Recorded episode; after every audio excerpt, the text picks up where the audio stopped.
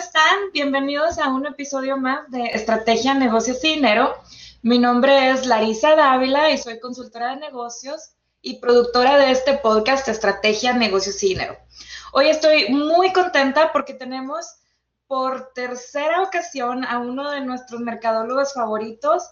Él es David Mabub y él ah, actualmente radica en la Ciudad de México pero está trabajando en varios países de Latinoamérica y en los Estados Unidos.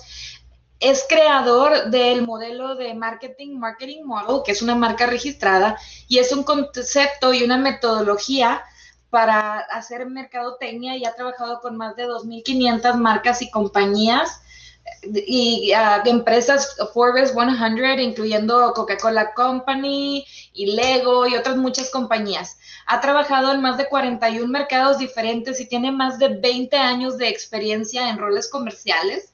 Él es el CEO y fundador de Guacamole Inc. y es un socio de Field Agent. También trabaja en el uh, Forbes Business Council member desde el 2019 y bueno, es orador eh, internacional y ha dado conferencias en foros alrededor de todo el mundo. Entonces, tenemos una gran oportunidad de platicar con él ahora y nos va a compartir un poquito de lo que estamos viendo actualmente en la mercadotecnia. Bienvenido, David. Hola Larisa, ¿cómo estás? Muy contento de estar aquí por tercera vez contigo, con tu público. Sabes que me encanta platicar con ustedes de todos estos temas. Claro que sí, claro que sí, a mí también me gusta mucho y este y, nos ha tocado eh, hablar en diferentes etapas de la economía y pues eso es algo muy muy importante. Eh, si las si las personas que nos están viendo no han visto los episodios pasados, no, no les ha tocado ver este, los episodios de los que hemos hablado. Inicialmente nos tocó, de hecho, fue como el 8 o 9 de marzo del 2020, que fue cuando apenas estaba iniciando la pandemia, ¿te acuerdas? Sí, llevábamos muy pocos días en confinamiento. Sí, esa fue la primera vez y luego un poquito a, principios de este año y ahora nuevamente estamos aquí para enfocarnos un poquito más en, en mercadotecnia y también que nos des una actualización de los uh, que, que tú y tu equipo están viendo actualmente. Feliz, pues mucho ha pasado en este, en este año, pero una de las cosas que yo más le digo a mis clientes, que más digo en los foros, es que realmente la pandemia no vino a cambiar tantas cosas. Tendemos a creer que cambió mucho, que, trajo muchas nuevas cosas y realmente lo que desde aquella plática que estuvimos viendo, qué, creíamos, qué predecíamos, eso y hoy que veo la realidad con muchos de mis clientes, les puedo asegurar que la pandemia no vino a cambiar las cosas. ¿Qué sí vino a hacer? Vino a acelerar muchas tendencias que ya venían. ¿A qué me refiero? Por ejemplo, hay un tema de home office, de remote work, de flexible work, es algo que ya venía, que muchas organizaciones ya venían haciendo, nada más que ahorita aceleró a que se tuvieran que forzar muchos a hacerlo. Otro tipo de cosas, por ejemplo, la parte ecológica. Hablamos mucho de la ecología, hablamos hoy de la sustentabilidad, hablamos mucho de otras cosas en las cuales las marcas tienen que, que llegar y estar ahí pero realmente hay ejemplos como Al Gore, que lleva 15, 20 años hablando de todo este tema ecológico, muchas marcas que llevan eso, la gente de Greenpeace y muchísimas organizaciones. Entonces, realmente en este año te puedo decir que nada ha cambiado, lo que sí te puedo decir es que se han acelerado muchas tendencias en cuestión de marcas, como las marcas que se humanizan, que ya venía desde hace mucho, eh, en la parte digital, los ecosistemas, la interacción físico-digital, varias de estos equilibrios, balances que hoy tenemos, naturalmente el e-commerce en algunas industrias, en algunos segmentos, pero también nos trajo un tema nostálgico que a mí en lo personal me gusta mucho, que es valorar los puntos físicos valorar ir al centro comercial, valorar ir una buena experiencia de retail, valorar estar en el súper y, decir, híjole, es que cada vez que voy me llevo 5, 7, 20 cosas más, ¿no? El efecto Costco. Hoy lo valoramos, hoy lo extrañamos y eso es algo que, bueno, hemos platicado mucho tú y yo, que yo siempre he peleado y hoy, pues este, este yo creo que es el gran, gran efecto que nos está dejando la pandemia y nos seguirá dejando, que es toda esta añoranza de poder decir, wow, todo lo que tenía y no lo valoraba y creí que el mundo era 100% digital, cuando no, cuando las experiencias físicas siguen importando muchísimo. Y por ejemplo, los que vivimos en Texas, era como que están los que van todos los sábados al farmers market y a esas personas les gusta y les gusta el sol y todo eso. Este, y ya vemos los que, ay, el sol, o sea, salir afuera. Y ahora vas a las tiendas y yo veo que ahora los restaurantes y las tiendas y todo están reacomodando sus espacios para que exista esta oportunidad también de estar al exterior, ¿no? Sin duda, sin duda creo que la parte de los espacios, cosas que en Europa ves muy común, esas terrazas, en verano en Estados Unidos, como mencionas, en otros países como Argentina es muy común, pero hay otros países como, como México y América Latina que no es tan común estos espacios exteriores o estas adecuaciones, pero pues son, son nuevos espacios, nuevas formas de poder consumir, de poder contactar, de poder tener interacción con las marcas, con las personas, con los consumidores, de una forma mucho más orgánica y, natural. Entonces, yo sí lo veo como algo padre. O sea, ¿sabes una cosa? Una, una, o sea, hubo muchas industrias que tuvieron tremendos boom, ¿verdad? O sea, por ejemplo, eh, en el caso mío, en mi, en mi compañía, la, la, la compañía BCO, en, en lo que vi ahí es que yo tenía años diciéndole a mis clientes, o sea, una de las cosas de las primeras consultorías con los clientes es, vamos a abrir tu cuenta de, uh, de, emails para que mandes boletines mensuales o semanales, y todo el mundo lo, lo, lo dejaba de lado. Y ahora ya están viendo la importancia de comunicarse por correo electrónico. Y primero cuando empezó la pandemia, me llegaban como 500 correos, boletines, y ahorita ya bajaron, creo que aquellas compañías que no han podido mantener los hábitos de comunicarse por email ya pararon de mandar correos electrónicos, pero ahora creo que estamos en la fase de hacerlo de manera inteligente, ¿verdad? O sea, no nada más mandar por mandar los emails, sino seleccionar mejor a las personas que les mandas emails y qué contenidos les vas a dar. Y esa parte que dices es muy interesante, también es algo que afortunadamente en los clientes que nosotros tenemos en el, en el grupo no sufrimos estos cambios porque ya veníamos con un trabajo de CRMs, ya veníamos con una calendarización de, de one-to-one, ya veníamos con una estructura de inteligencia en el ecosistema, llámale Facebook, página de internet, redes sociales, otros canales digitales, integraciones, en donde ya teníamos eh, mucha data, zero party data, como como se le conoce, que es esta data que obtengo directo del consumidor basado en las interacciones. Entonces nosotros afortunadamente no sufrimos, entre comillas, tanto eso, porque con nuestros clientes lo teníamos. Sí, con muchos otros clientes a los que les doy consultoría igual que tú, sí llegaba esa pregunta de qué hago, cómo lo hago y cómo lo tengo que, que poner desde el punto de vista tecnológico. Porque si bien lo digital nos ayuda muchísimo a que las cosas pasen rápido, no quiere decir que pasen inmediato es muy diferente que pasen rápido a que pasen inmediato. Ya por ahí hemos platicado tú y yo y lo hablábamos antes de, entrar. No por tener un piano eres pianista, algo que digo mucho. Y es eso, no por tener un mailing list, no por tener una estructura de mandarles un broadcast directo, quiere decir que ya tienes una relación con tus consumidores. Como todo, como todo en la vida, tiene puntos a favor, tiene puntos en contra. Creo que hubo muchas marcas que abusaron de emailings, que abusaron de webinarios gratuitos, que abusaron de muchas cosas que la gente llevaba pidiendo como freebies, como este, esta empatía que tienes con la marca, pero lo llevaron a un exceso. Yo, en lo personal, sí. Yo sí creo, yo sí creo que less is more, yo sí creo que entre más contacto directo puedas tener con tus consumidores por mail, por SMS, por cualquier sistema de messaging, por cualquier interacción físico-digital que tengas, mucho mejor. Ahora, mailing es escalable, en aspectos que le puedes llegar a muchas personas, pero hay algo muy importante que ya se venía trabajando, muchas compañías lo vienen trabajando, que es todo esto que platicábamos de el Zero Party Data. ¿Cómo creas tu ecosistema digital y lo integras con el mundo físico, dependiendo de tu marca, para que puedas tener la data suficiente y poder hacer segmentaciones inteligentes? Durante muchísimos años, has oído, y creo que toda tu audiencia, Consumer centricity, consumer centric. Hay que ser consumer centric, hay que poner al consumidor en el centro. Y la gente cree, o las marcas o las organizaciones, o muchas de ellas, creen que hacer eso es, ah, voy a crear mis personas, o mis avatars, o mis shoppers, o mi persona, y basado en eso hago todo.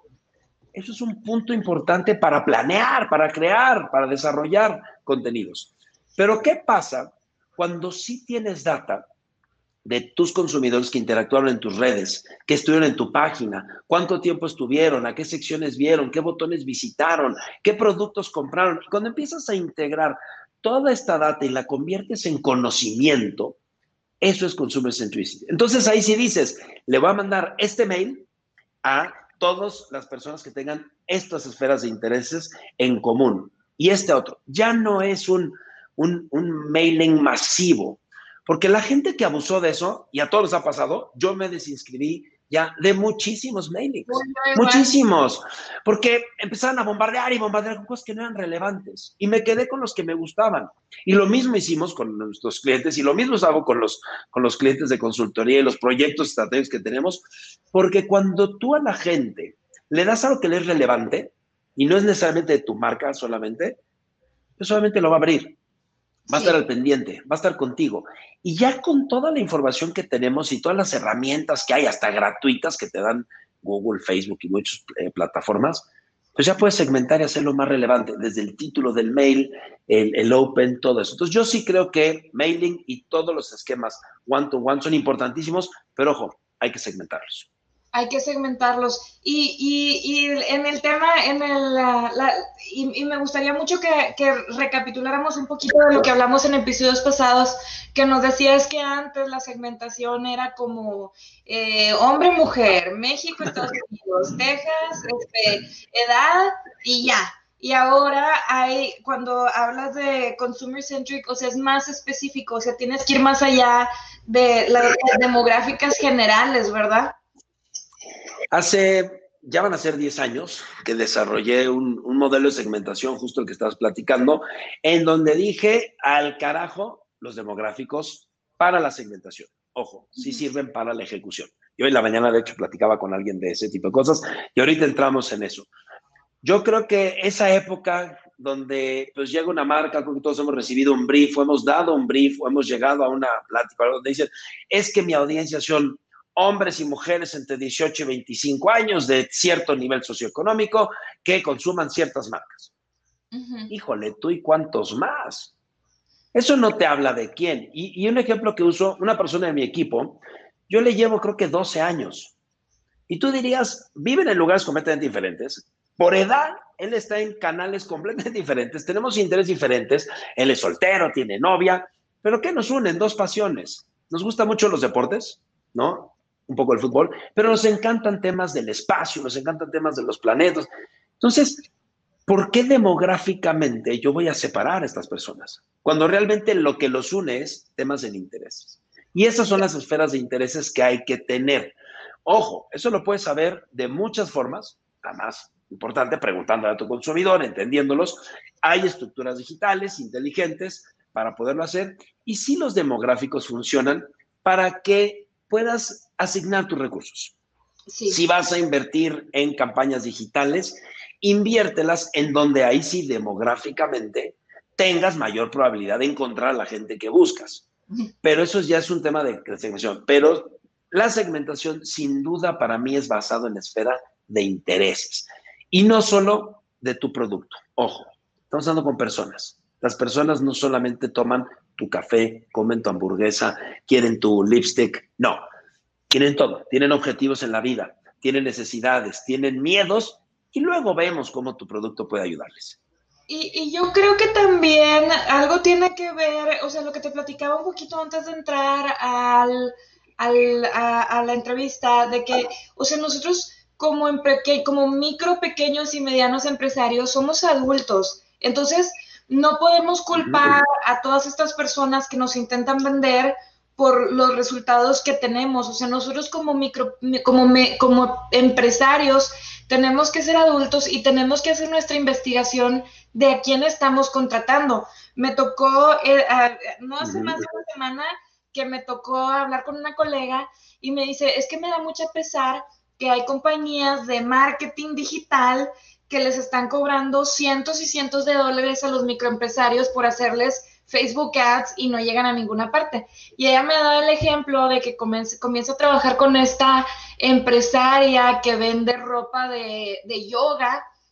Entonces, estaban gastando 450 dólares por semana en ah, Facebook Ads Instagram ads. Y una de las segmentaciones era pants. O sea, que, que le gusten los pantalones. Entonces es como tan amplia esta segmentación y estás gastando dinero ahí.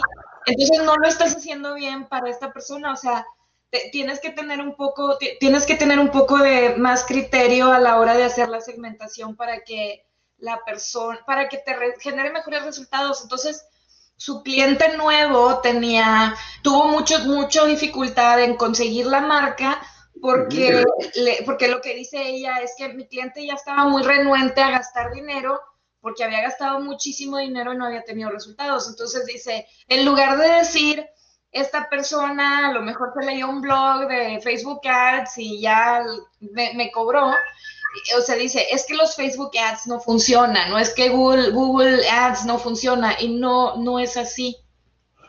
Me pasa mucho y ahora sí voy a soltar una pequeña bomba, ya ves que me encanta luego soltar, soltar bombas, y es un tema muy que, que sí llegó a ser una discusión en un foro bastante fuerte o acalorada. Para mí, para mí, David, marketing digital como tal, solamente acotándolo a eso, es la mentira más grande de marketing, de la historia. ¿Por qué? Porque estas agencias o la gran mayoría de estas agencias hacen que sea una de las mayores mentiras de la historia de marketing. ¿Por qué? Porque el ejemplo que acabas de poner es solo te están revendiendo costos de Facebook, de Google y de otras plataformas. No te están resolviendo tu problema de marca, no te están resolviendo eh, temas de audiencias, no te están integrando muchos otros factores. No digo que marketing digital no sirva, marketing digital es importantísimo. Estratégicamente es un canal de construcción de marca, de adquisición de usuarios, de venta, de consumo. Y toda marca, te lo digo así de frente, toda marca debe tener algo de su presupuesto asignado a marketing digital. Pero no se nos olvide que marketing digital es un canal. Sí. No es, no es todo. Hay que dar un paso atrás. Para que una buena estrategia de marketing digital funcione, hay que dar un paso atrás.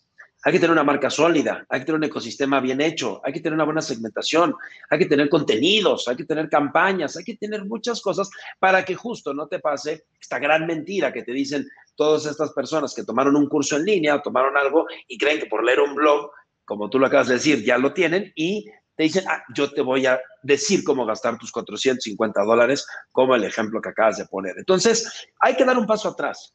Hay que ver el planteamiento estratégico de la marca.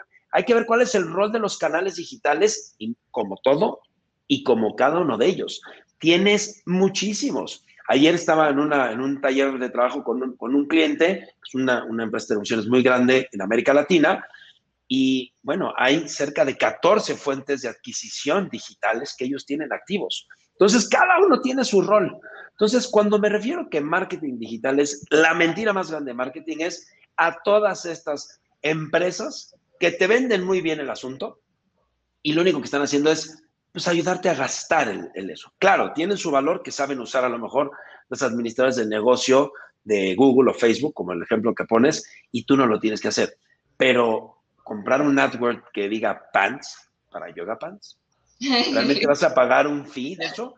Yo, yo por eso estoy en contra y dentro de mi estructura de negocio, desde el día uno jamás cobré un porcentaje cuando nos toca a nosotros gestionar y administrar pautas. Porque ese es dinero para gasto. Hay que tener el dinero para estrategia. Y si tú quieres gastar 450, que nosotros tenemos clientes desde 300 dólares eh, al mes hasta 150 mil dólares mensuales, pues realmente es un gap muy amplio, pero ese es dinero para gasto, para gestión. Hay que dar un paso atrás. Y hay que sacarle la misma eficiencia a 450 que a 150 mil, ¿eh? O sea, no digo que uno es mejor que otro, no. Para la persona de 450, a lo mejor es el 60% de su presupuesto. Y para el 150 mil dólares, a lo mejor es el 4% de su presupuesto. Nunca lo vas a saber. Y es que hasta para gastar hay que ser inteligente, porque como por ejemplo cuando recién empezó, eh, ahorita este, ya no es tan popular, por lo menos en Texas ya no es tan popular la, la plataforma Groupon, pero cuando recién empezó, a unos como unos 5 o 6 años. Sigue siendo muy grande, ¿eh? Sigue, siendo muy grande.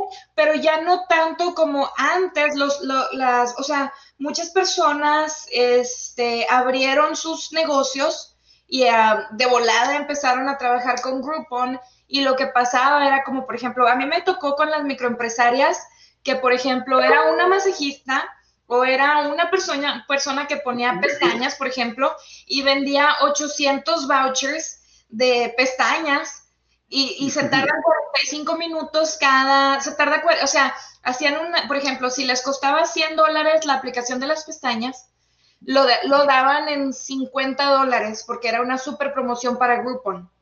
Entonces vendieron 800 porque fue la cantidad que les dio Groupon, que era óptima para ellas.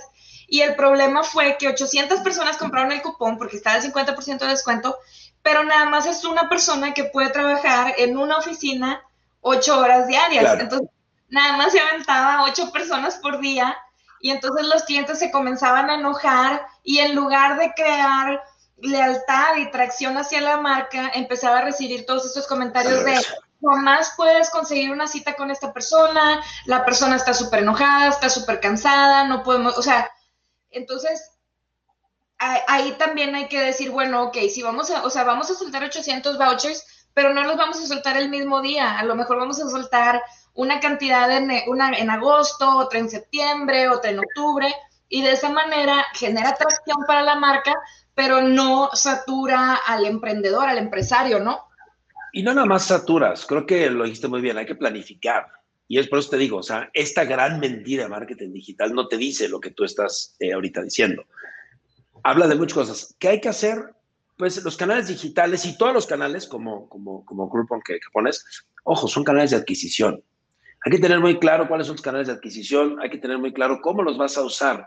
Y hoy, hoy en la mañana, eh, revisando unos puntos de, de, una, de un lecture que, que, me invitaron a dar hoy en la noche de cómo lanzar una marca estratégica, uno de los puntos que les estoy diciendo es, la mejor cuestión es tienes que tener una visión de cómo las actividades que vas a hacer hoy te van a construir en el futuro.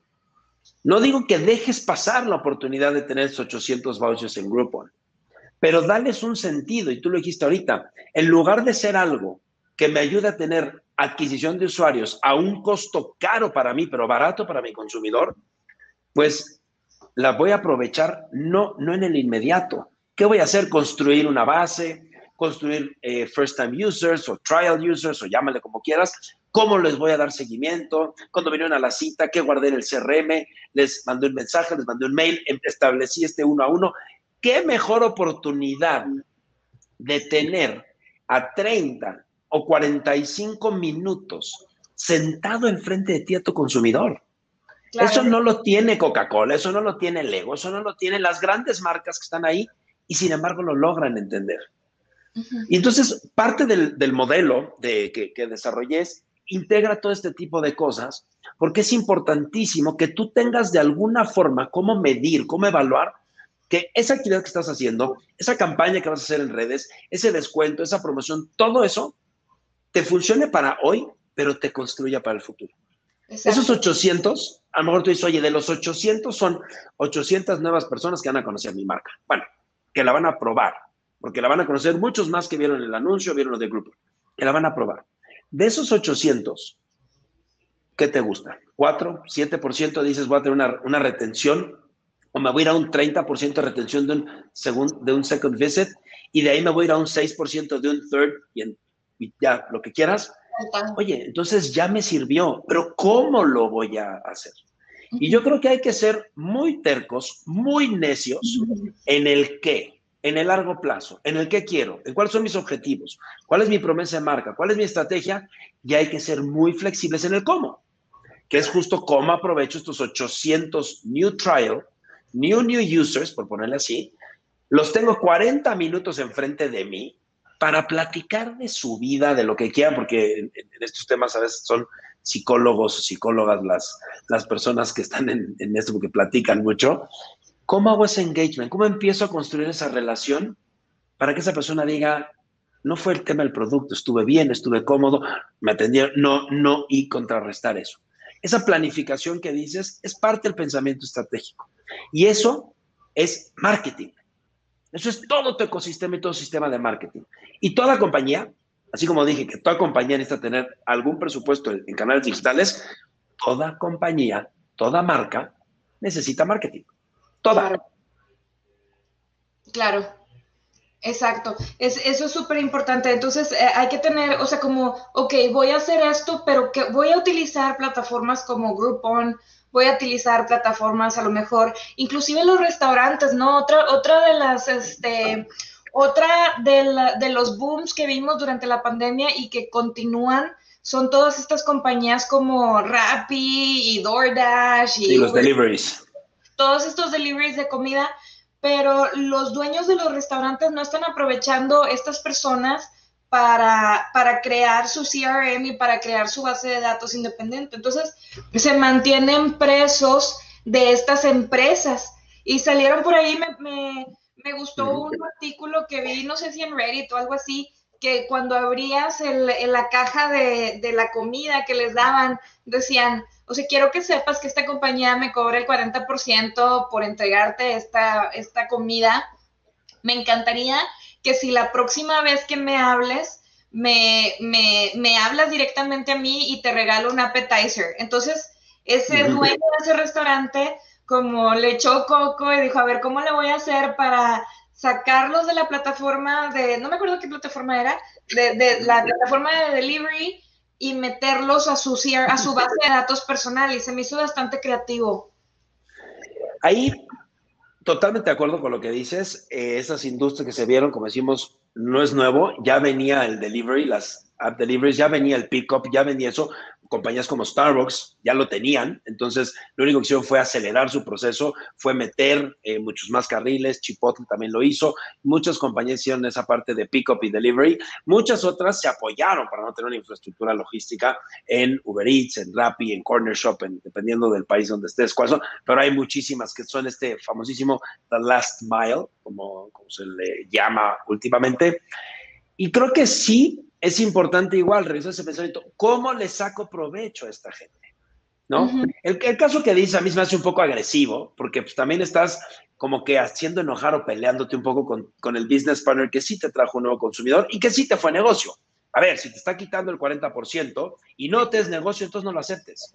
Si tú aceptaste ese deal, es, una, es un business to business, hay que tener también eh, lo que tú decías, somos adultos, hay que ser responsables de nuestras decisiones, pero ok, mi margen, voy a inventar, ¿eh? mi margen es del 40%, estas personas me quitan el 40%.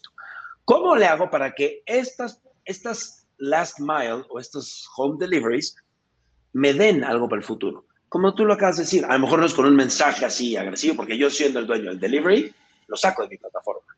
Sí. ¿Por qué? Pues porque no quieres, te, quieres hacer una, quieres hacer alianzas. Y eso es una de las cosas que, que ahorita que nos están escuchando anoten viene la época de hacer alianzas estratégicas entre las marcas. No, esa teología nunca ha sido buena, pero tampoco el consumidor se la va a seguir comprando tan fácil. Las alianzas estratégicas van a ser cada vez más importantes, zapatero a su zapato.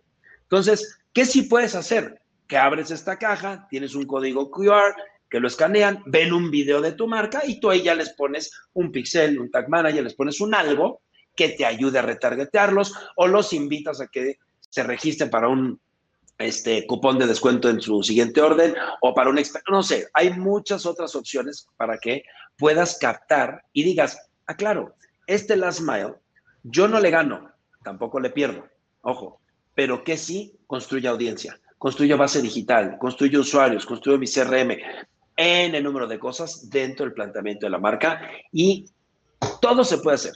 Yo lo que le digo a mis clientes es, mi trabajo el de mi grupo, el de todos nosotros, es cómo sacamos el mejor uso posible de todos los elementos involucrados.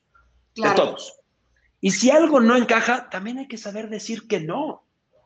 Y así como nos fijamos en con quién quiero trabajar, cómo investigo si estas agencias o estas personas son buenas o malas, siempre hay un riesgo, hay que tomarlo. Yo les diría, hay que tomar ese riesgo. ¿no? Obviamente también la empatía que tengas con la persona es importante, pero también hay que saber para quién trabajar. También es importante que, que, podamos decir que no desde el lado de estas eh, personas que hablas de microempresarios, que es mucha gente que nos, está, que nos está oyendo. Pues así como tú también puedes decir que no y te, te puedes dar el lujo de, con, de quién trabaja para ti, tú también te puedes dar el lujo que con quién quieres trabajar. Claro. Y eso es importante también, ¿no? También eso te construye muchísimo, muchísimo y aprender a decir que no. Oye, Grupón, tengo 800. Sí, pero 200 una semana, 200 otra, 200 otra. Oye, no, 800 seguidos. Híjole, ¿sabes qué? No.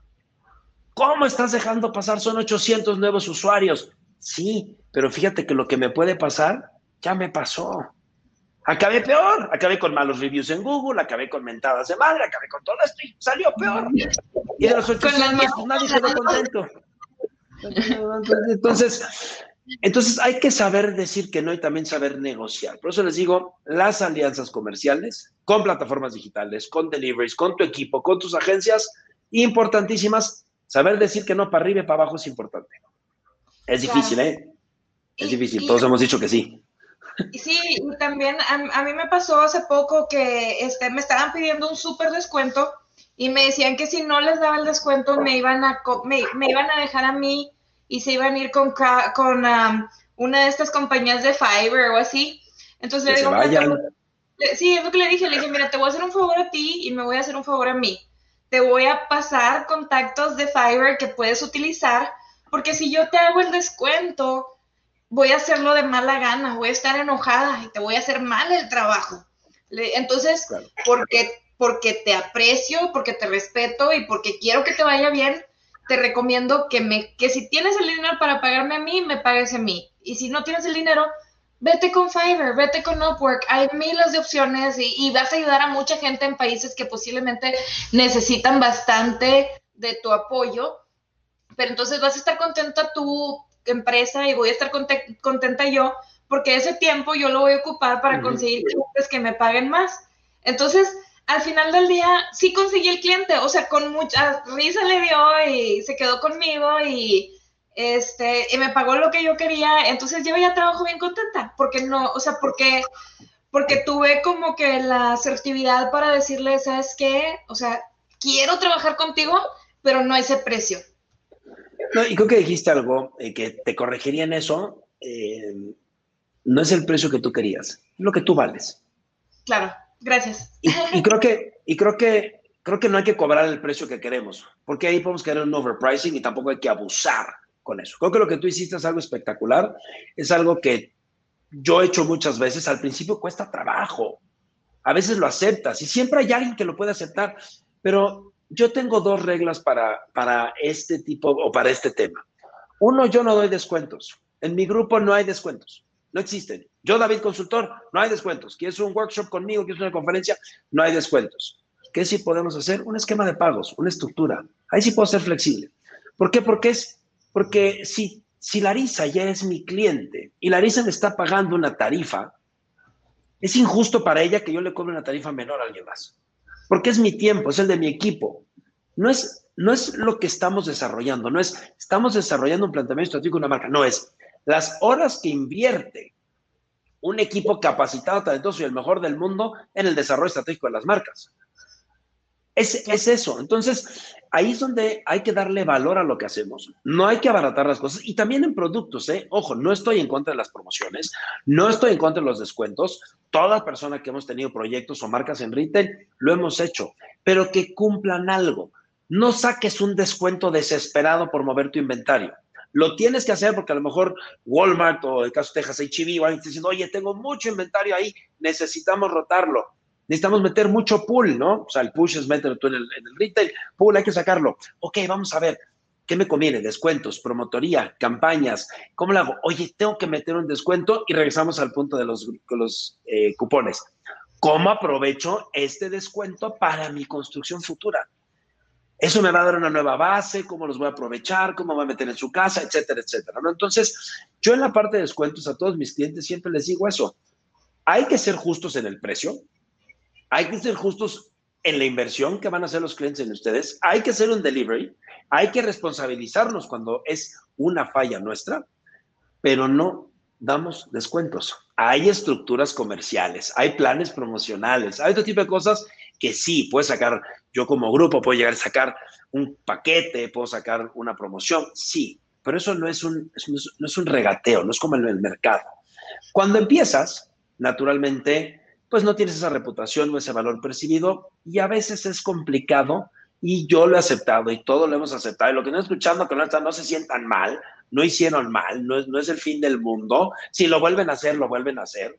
No pasa nada, pero denle el valor a las cosas.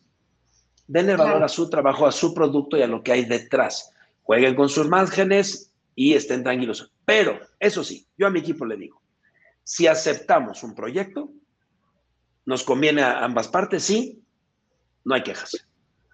Claro. Porque ya lo aceptamos. Entregamos y damos todo. Vamos por la excelencia. Si no queremos renovar, si no queremos un segundo proyecto, tercero, eso es otra historia. Pero el que aceptamos, lo cumplimos con la excelencia que nos caracteriza.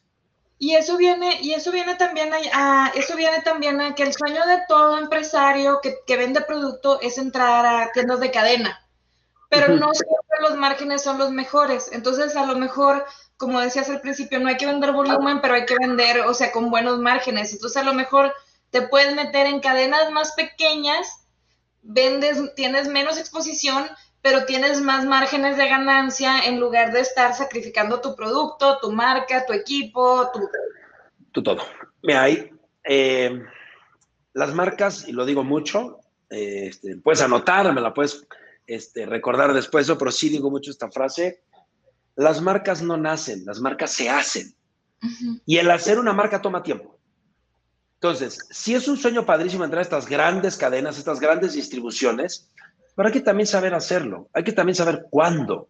Justo ayer recibí una llamada de una persona, eh, un cliente en Brasil, que quiere traer muchas cosas a México, tiene eso, y le dije, a ver, ¿ya consideraste esto, esto, esto, esto, esto y esto? No. Ah, bueno, entonces primero considera todo eso de importaciones, de, eh, este, de, de, refrigeración, de impuestos, de esto, de distribución, de push, de pull, ta, ta, ta, ta, y con gusto luego lo vemos. Pero ya que, y aquí te doy el teléfono, igual que tú, de una persona que es experta en estos temas logísticos, que te pueden ayudar a hacer toda esta estructura, y una vez que tengas eso, hablamos. Entonces, las marcas no nacen, las marcas se hacen, y el hacerlas toma tiempo. Y eso es importante. No, sí, hay que tener esa aspiración, pero eso digo, los objetivos hay que ser muy tercos. Quiero entrar en una cadena grande, quiero entrar en Whole Foods, quiero entrar en Amazon a nivel nacional en Estados Unidos y toda América Latina, Perfecto. Tercos, necios en eso. El cómo hay que ser flexibles. Primero entro en una chiquita, luego voy en otra. ¿Por qué? Y ahí te va. No tengo un pizarrón, lo moví. Lástima que lo moví, pero bueno, imagínense esto.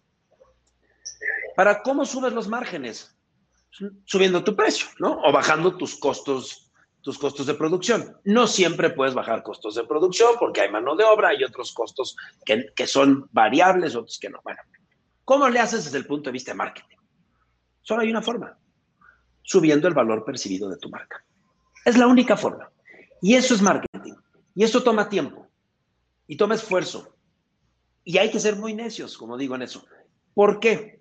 Imaginemos que a ti te cuesta esta taza, voy a inventarlo, esta taza, tú dices, a mí me cuesta 50 dólares hacerlo. Digo, voy a hacer números rápidos, ¿no? 50 dólares hacerlo. Yo la voy a vender en 100. Pero resulta que el valor percibido, lo que la gente percibe de mi tasa y de mi marca completa, no solo la tasa, porque pues no son expertos en, no sé de qué está hecho, en eso, ¿ves? Es de 80. Oye, entonces tú quieres venderle a la gente algo en 100 cuando creen que vale 80 a valor marca, híjole, estás cayendo en un posible sobreprecio.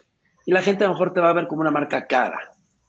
Pero entonces, ¿qué pasa? Entonces, cuando tú subes tu valor percibido y subes tus precios y mantienes un gap sano entre la gente le da un valor percibido a mi marca y a mis productos de 150 y yo lo vendo en 100, estás perfecto. ¿Y qué pasa el día de mañana que vendas en 110 o en 120? La gente lo va a seguir comprando.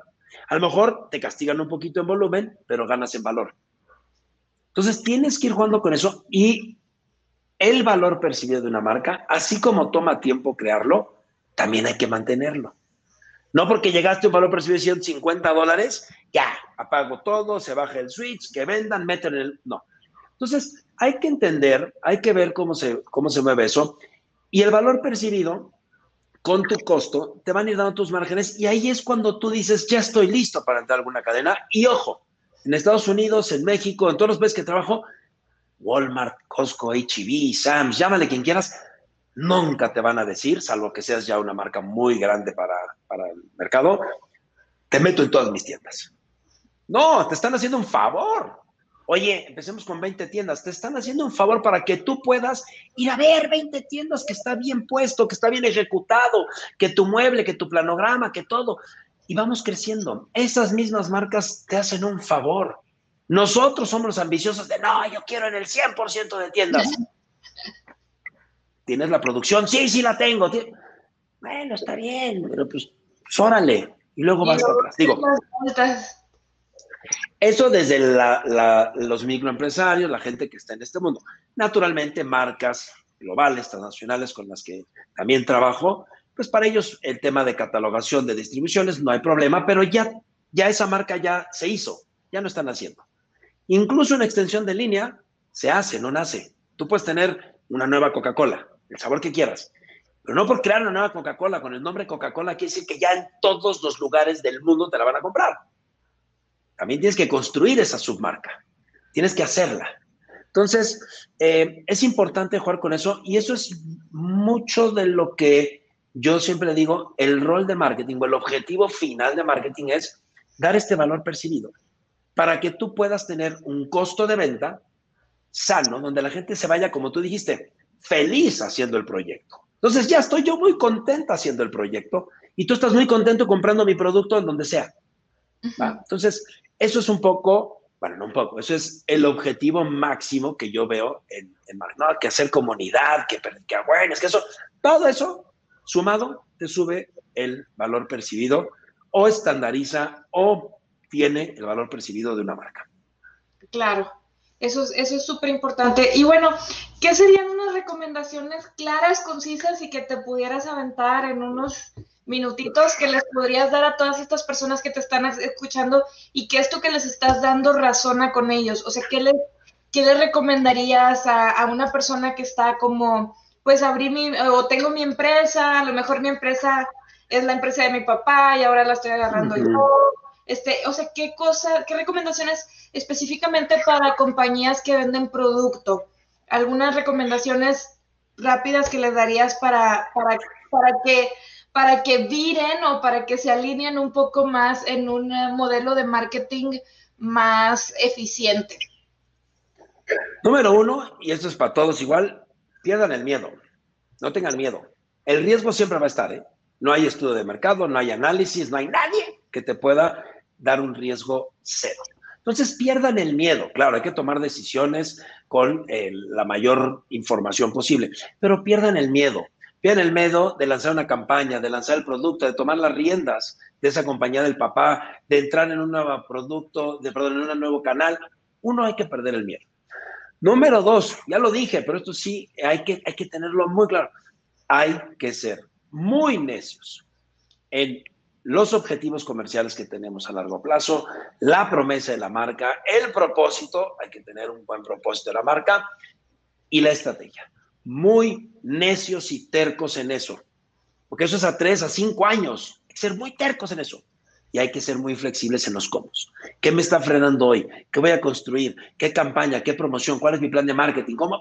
Toda esa flexibilidad hay que tenerla, porque vas a ir aprendiendo, vas a ir haciendo errores. Pues como ya quitaste el miedo, no pasa nada con tus errores. Aprendiste de ellos y sigues adelante. Tercer consejo que les doy. Un post, un tweet, un typo, no van a mandar tu marca al cielo ni al infierno. No lo van a hacer. No hay perfección. Claro, no, digo hacer errores, pero que las cosas salgan. Minimum viable product. No hay, no hay post perfecto, no hay story perfecta, no hay promoción perfecta, no hay landing page perfecto. Hay landing pages, post y todo lo suficiente y lo mínimo, el minimum viable product para que tú y tu marca estén con tus niveles y valores percibidos que quieres y ve ajustando, ve mejorando sobre, sobre, la, sobre la marcha. Y el quinto que les pongo es no se enfoquen en que están resolviendo una necesidad, porque eso seguramente ya hay muchos haciéndolos, incluyendo la vacuna del coronavirus, que es el non plus ultra. A ver, ya hay muchas compañías resolviendo esa necesidad. Es muy difícil y si lo tienen, aprovechenlo, gánenlo, no sean gandallas. Pero si tienen una marca que resuelve y son los únicos en una necesidad, háganlo de una forma consciente, de una forma racionalmente y profesional y éticamente correcta. Pero la realidad es que el 99% de nosotros estamos en compañías con productos con eso que otras marcas resuelven. Entonces, no se enfoquen en resolver esa necesidad. Enfóquense en la transformación que el resolver esa necesidad le da a un ser humano. ¿Por qué? Porque le vendemos a seres humanos, le vendimos en el pasado a seres humanos y ¿qué creen? En el futuro le vamos a seguir vendiendo a seres humanos. Y el bonus que les doy, pero ese es un tip, digo, ese no es un, un consejo, pero es un tip muy rápido. No se olviden de unificar. No hay mundo online y mundo offline. Hay mundo. Y hoy son parte de lo mismo.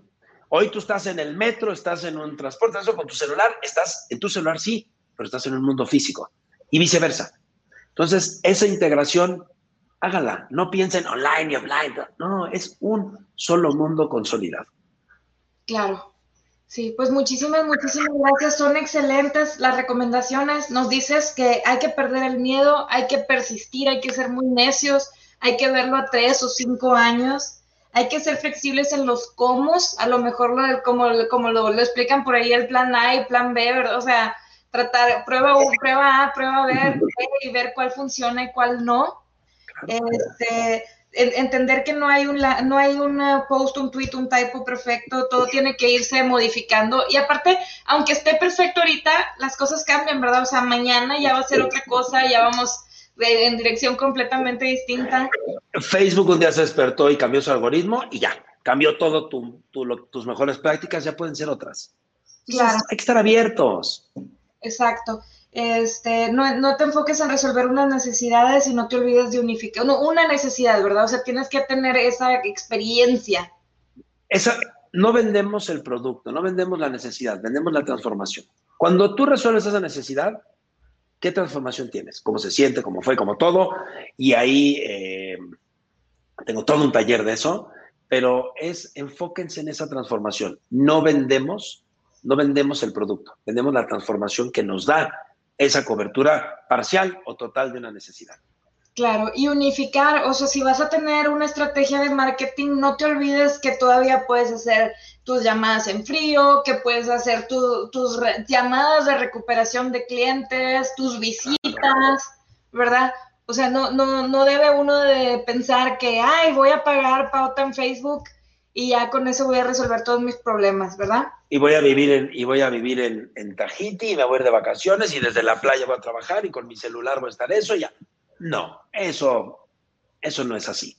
Hay que hacer la chamba. You have to get your hands dirty. Y, a ver, no hay que hacer todo, hay que saber delegar. Pero me refiero a que no todo es el mundo online, no todo es el mundo online. Piénselo como un solo mundo integrado y su mismo consumidor les irá dando la pauta de cómo hacerlo. Claro, y, y seguir cultivando, o sea, no, no dejar todo, o sea, tener un poquito en todas partes, un poquito de, de, de o sea, no dejar las plataformas olvidadas o no dejar las, las iniciativas de ventas olvidadas.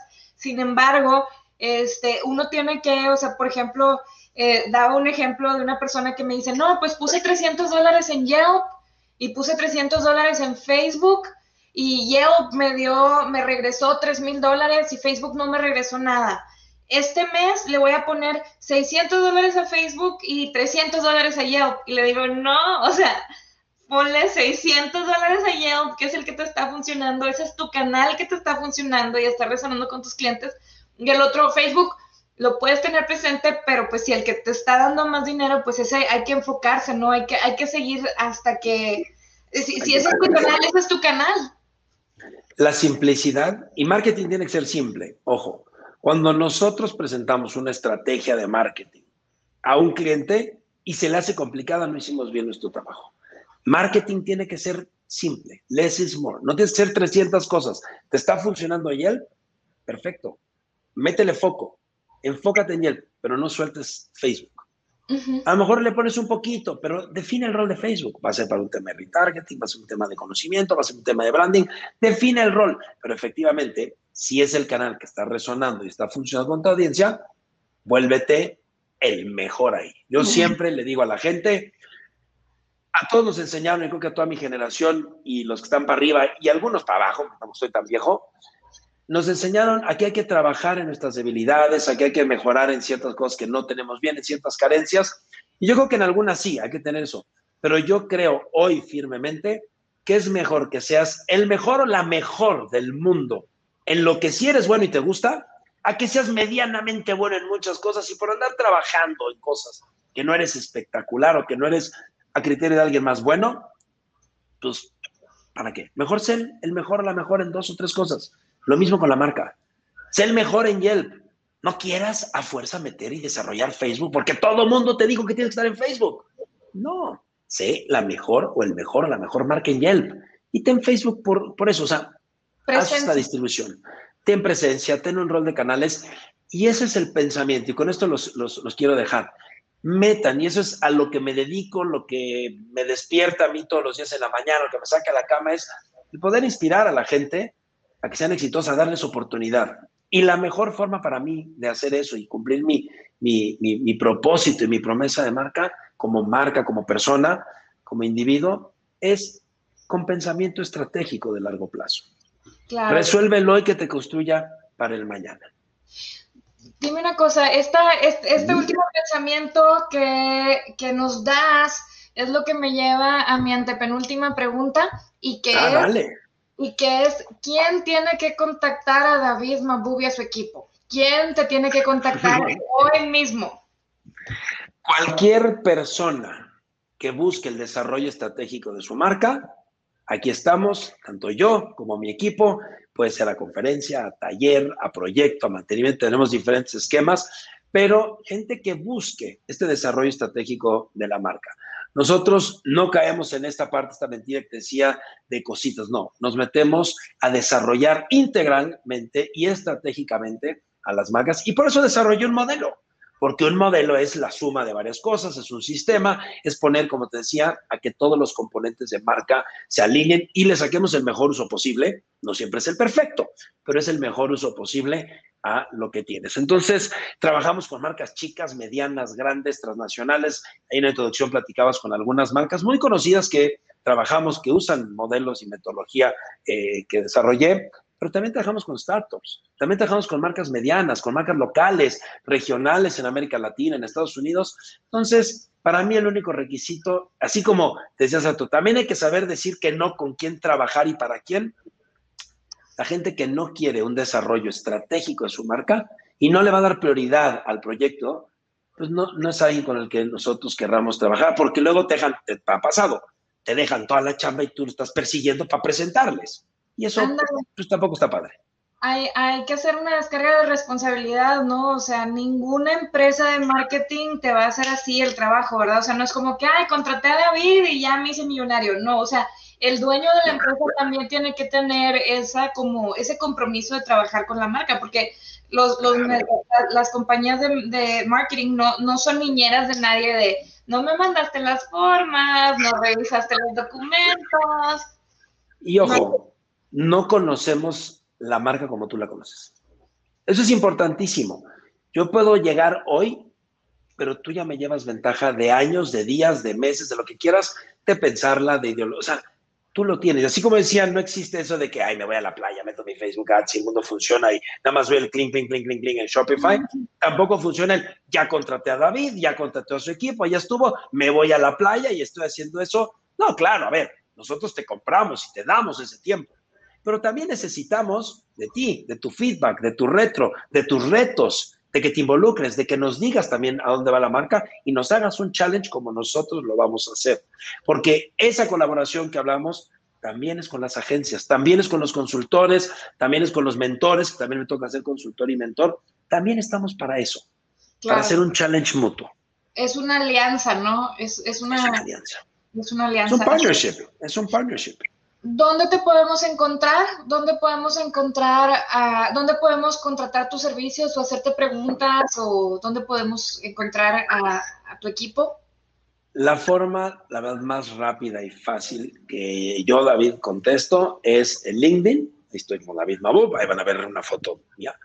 Eh, ahí me escriben y lo puedo ver. También en Instagram lo veo bastante seguido y lo monitoreamos muy, muy seguido, es de eh, arroba de Mabub. Y también tengo mi página que es davidmabu.com y ahí también hay diferentes cosas, pueden contactarnos. Y ya dependiendo de las necesidades, de los retos, del tipo de proyecto que cada quien necesite, ya vemos si es un proyecto que hacemos a nivel consultoría, a nivel David, o hay necesidad de meter a todo el, el, músculo del grupo para poder ayudar a cada una de las marcas. Tenemos clientes de todo, desde el One Man Show, como mencionabas hace rato, hasta también tenemos clientes donde somos un anexo de toda su estructura comercial. Entonces, dependiendo de cada quien, todos nuestros proyectos son a la medida porque cada marca es diferente, cada consumidor es diferente para cada una de las marcas.